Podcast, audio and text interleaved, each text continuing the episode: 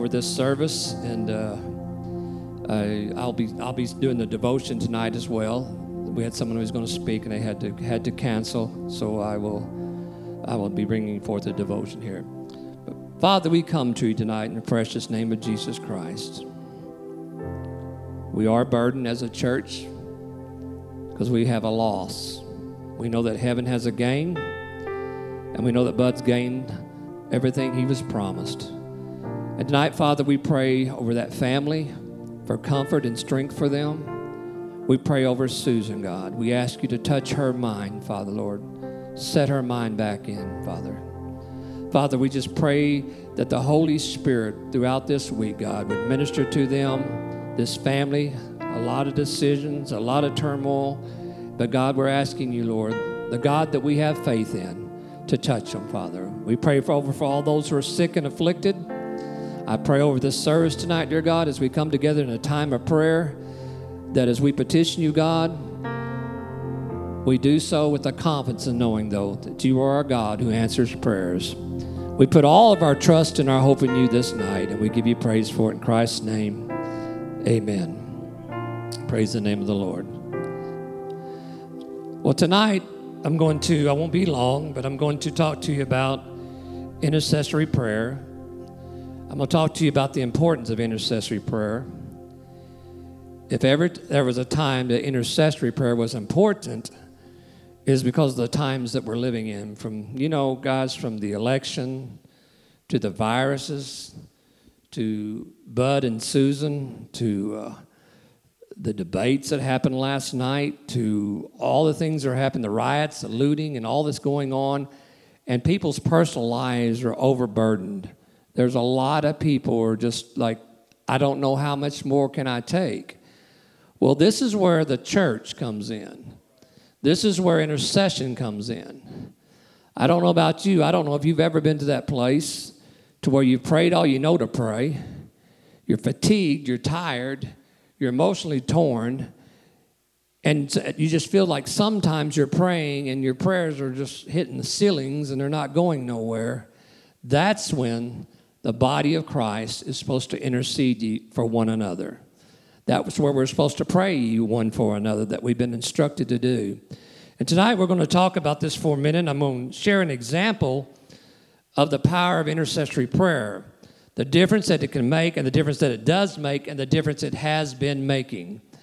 Even tonight, with what we have here tonight, I can encourage you and I can also promise you that we pray tonight and we intercede for those that need to be interceded for. We can help make a difference in their lives. We've got to lift one another up in our tough times. Some of us have done been through tough times and God brought you through them. Some of you are in tough times and you're wondering if God's going to bring you through it. And so when we're, we never know at different seasons in our life what season you're in. And if you're in a good season, you ought to be blessing the Lord. You ought to be praying, giving Him praise. And I'm in a good season, and I am thankful, God, that now I can pray for those who prayed for me when I was in my bad season. And this is how this thing works. And this is what the church is so important and vital. Sometimes, we, what's the importance of the church? The importance of the church is that we're a family and we care for one another and we love one another and we intercede for one another. You know, the Bible talks about we're supposed to go tell, if I've got problems or burdens, I'm, i should go to my brother Mike and say, Mike, this is where I'm at. Would you pray with me? So we can pray a prayer of agreement. When we're two or three are gathered together, God is in our midst, but He also answers those prayers. And we're supposed to join together and pray for one another. And you know, and it's not just always if they were your, they were your best friend. Of course, we know we want to pray for them, but I mean, even if you're a part of this church and anybody's up here ever calls out a name of somebody in this church, we as a church body and being faithful Christians ought to pray for that individual. If we, if we can keep it up here and remember it, that's great. But If you can't, maybe we ought to write it down and take it home. And not just say, you know, I'll, I'll pray one time, but we continue to pray for them. Because there's nothing better than to be praying for someone that you know is going through some of the toughest times of their life. And even to the point they're so beaten down and stuff that just their faith is so weak. But you pray for them, and then they pass through that thing, and you see them walk back through them doors stronger than they've ever been. overcome what they went through. And it's because we pray and we intercede for them. To who? Jesus Christ is our intercessor. He sits at the right hand of the Father and makes intercession for all of us. But our role as a body, a great big role of a body, prayer, prayer is the most powerful weapon that we have.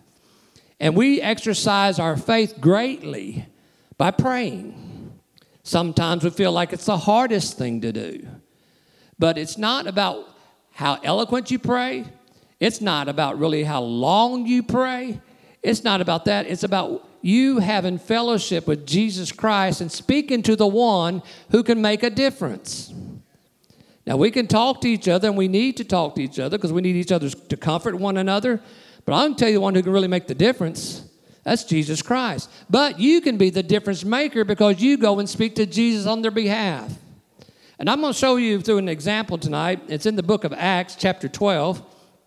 I'm going to use this example to show you just what happens when you put a church together praying. Just the difference that a church can pray. You know, and when you talk about a church, when you say something's a church, is that, does that mean it has to be 10, 20, 50, 1,000? No, it, we're a church.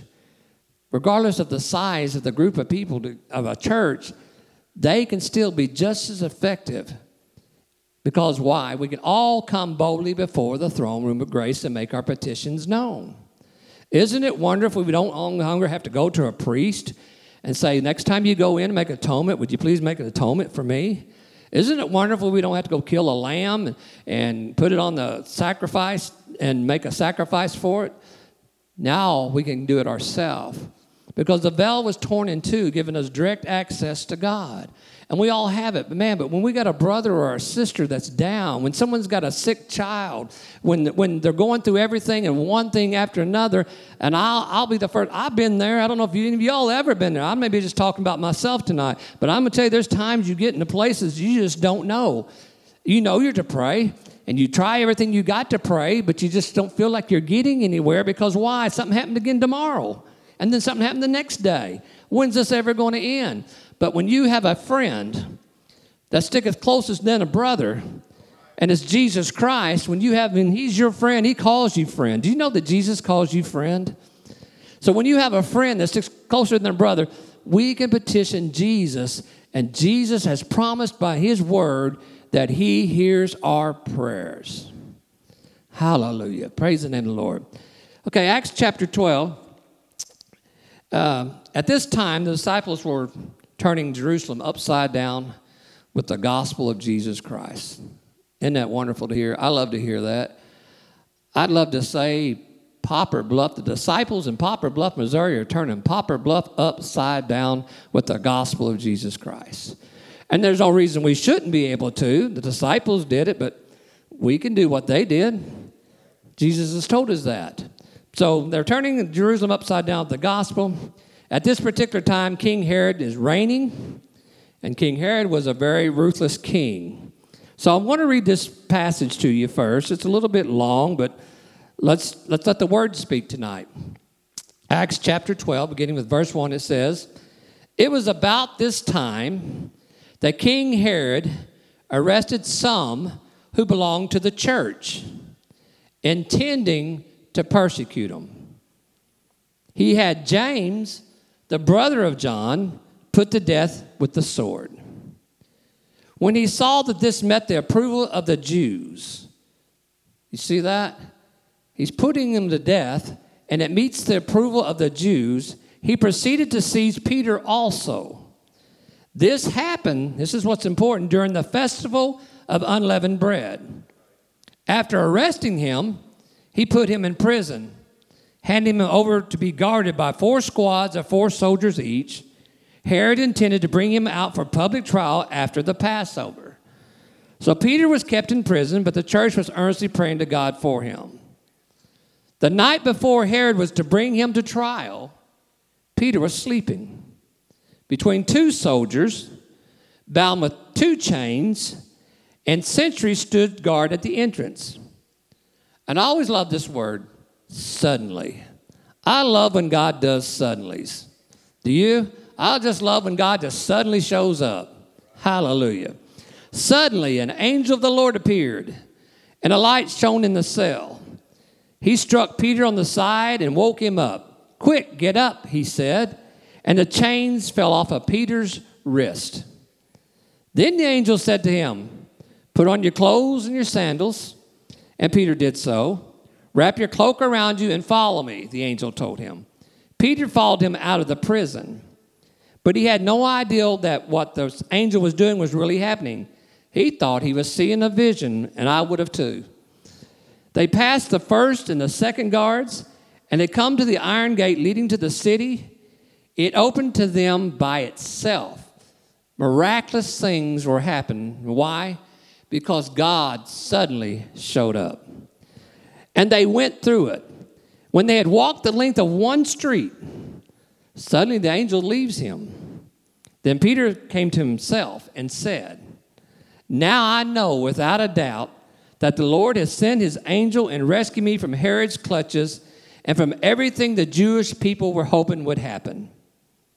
In other words, God had canceled the enemy's assignment.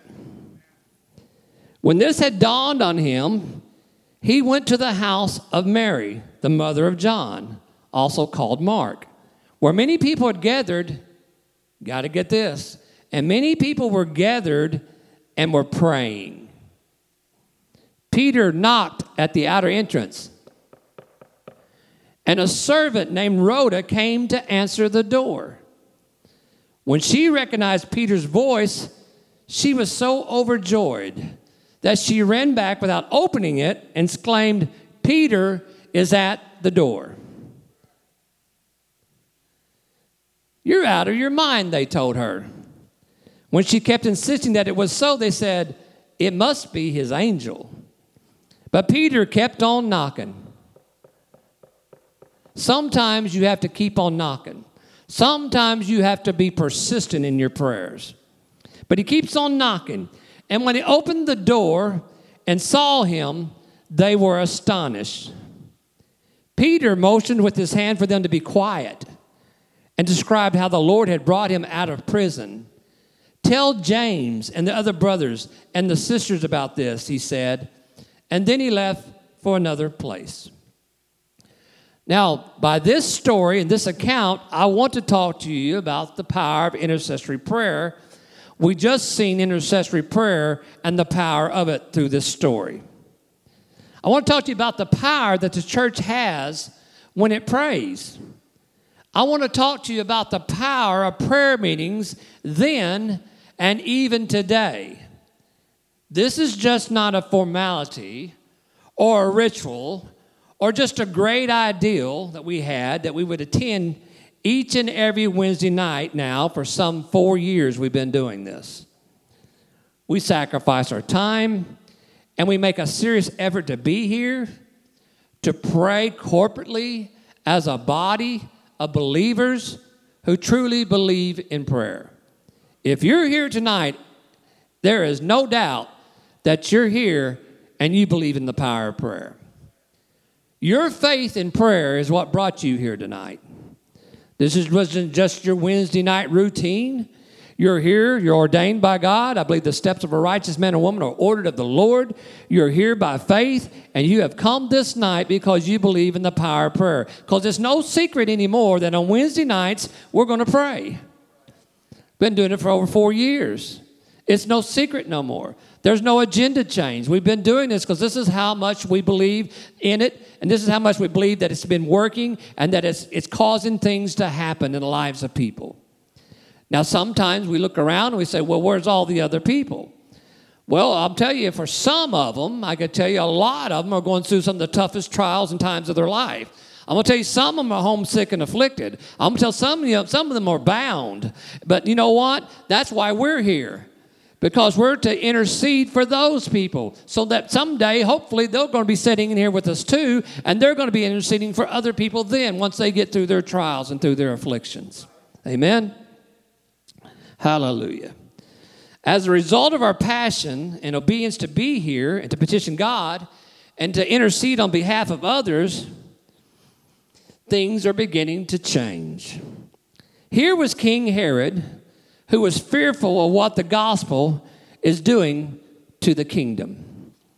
And I'm going to tell you right now, in the society we're living in now, there is a society that's fearful of what the body of Christ is doing for the kingdom.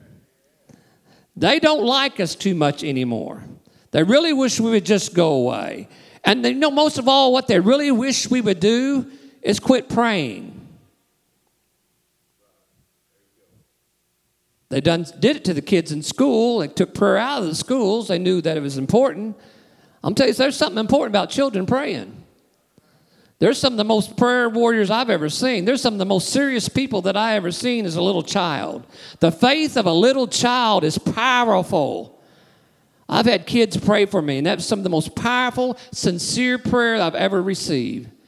Children know how. So, you know what? We had prayer and we had it in school, but they want to take it out. But you know what they'd like to do now? They'd like to take it out of the church. But there's one thing that's so wonderful about prayer. I don't care where you put me, I can still pray.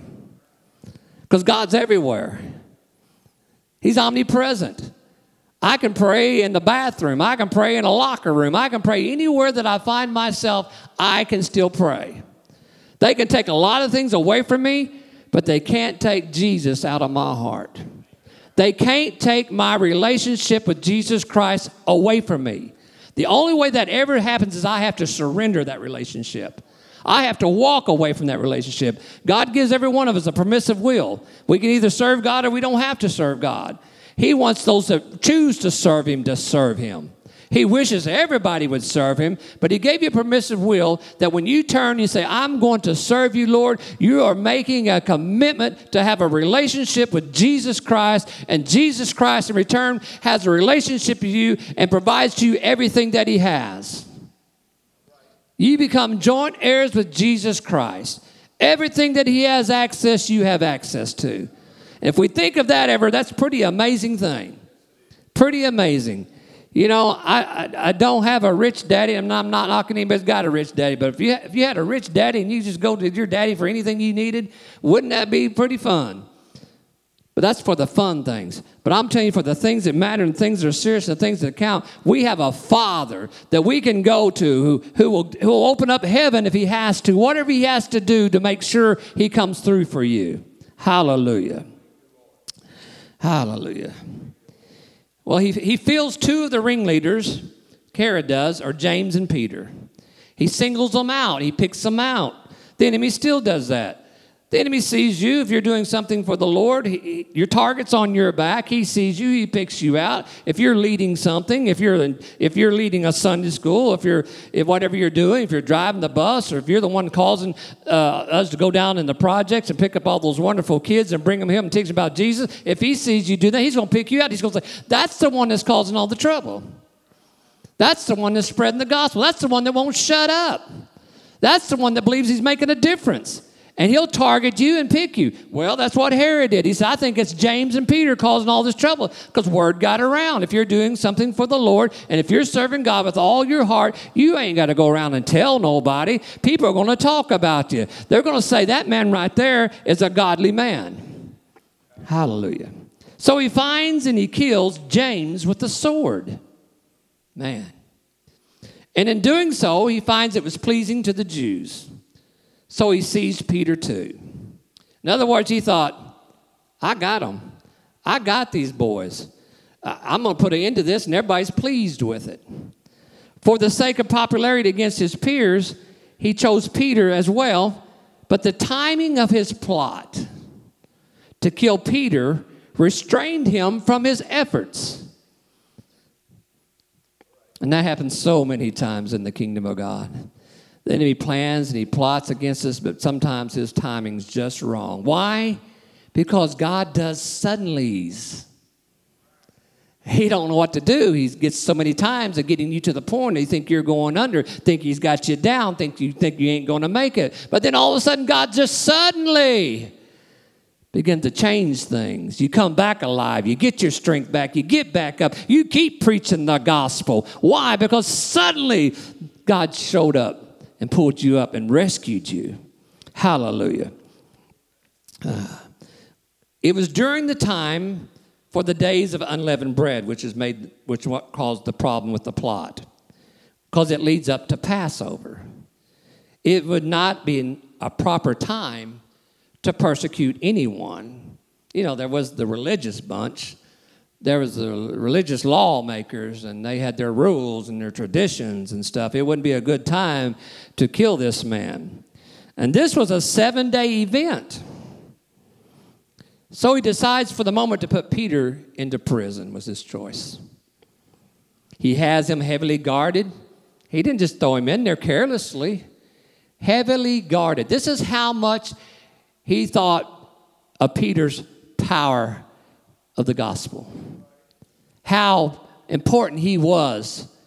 He heavily guarded him. He didn't just, go put him, put him in the cell over there, we'll get him next week. It wasn't that way.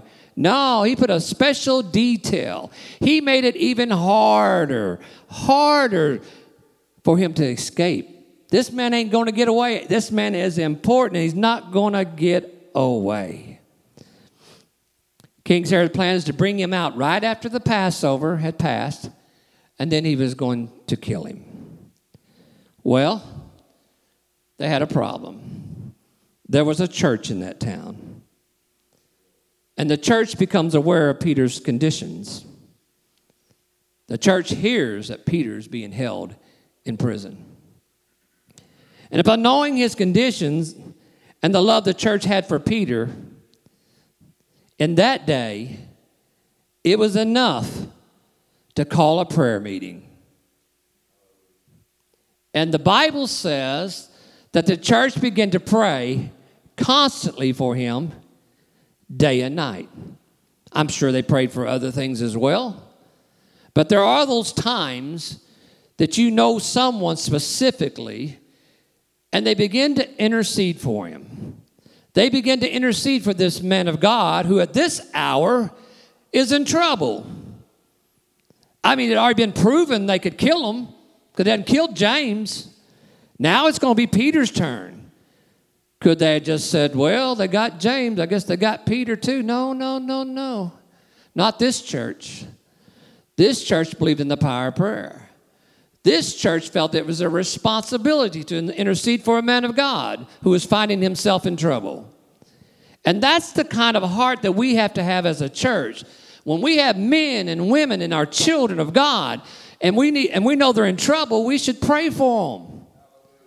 Day and night, constantly. Keep them on our minds till they get through what they're going through. Praise the Lord. Yeah.